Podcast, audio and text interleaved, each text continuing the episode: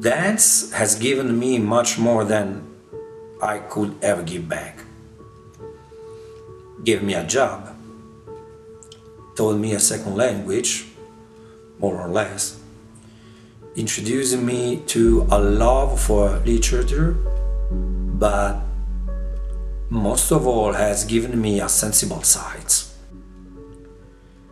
Dance has opened the door for me that would have remained closed.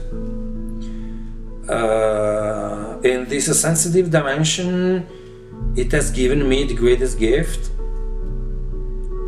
I certainly owe dance the ability to tell my father, I love you before he died.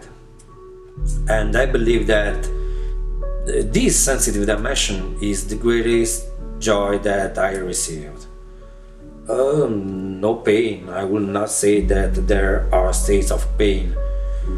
Maybe some displeasure, but I think it falls into the normal economy of professionalism. I think the troubles are the same in any professional environment.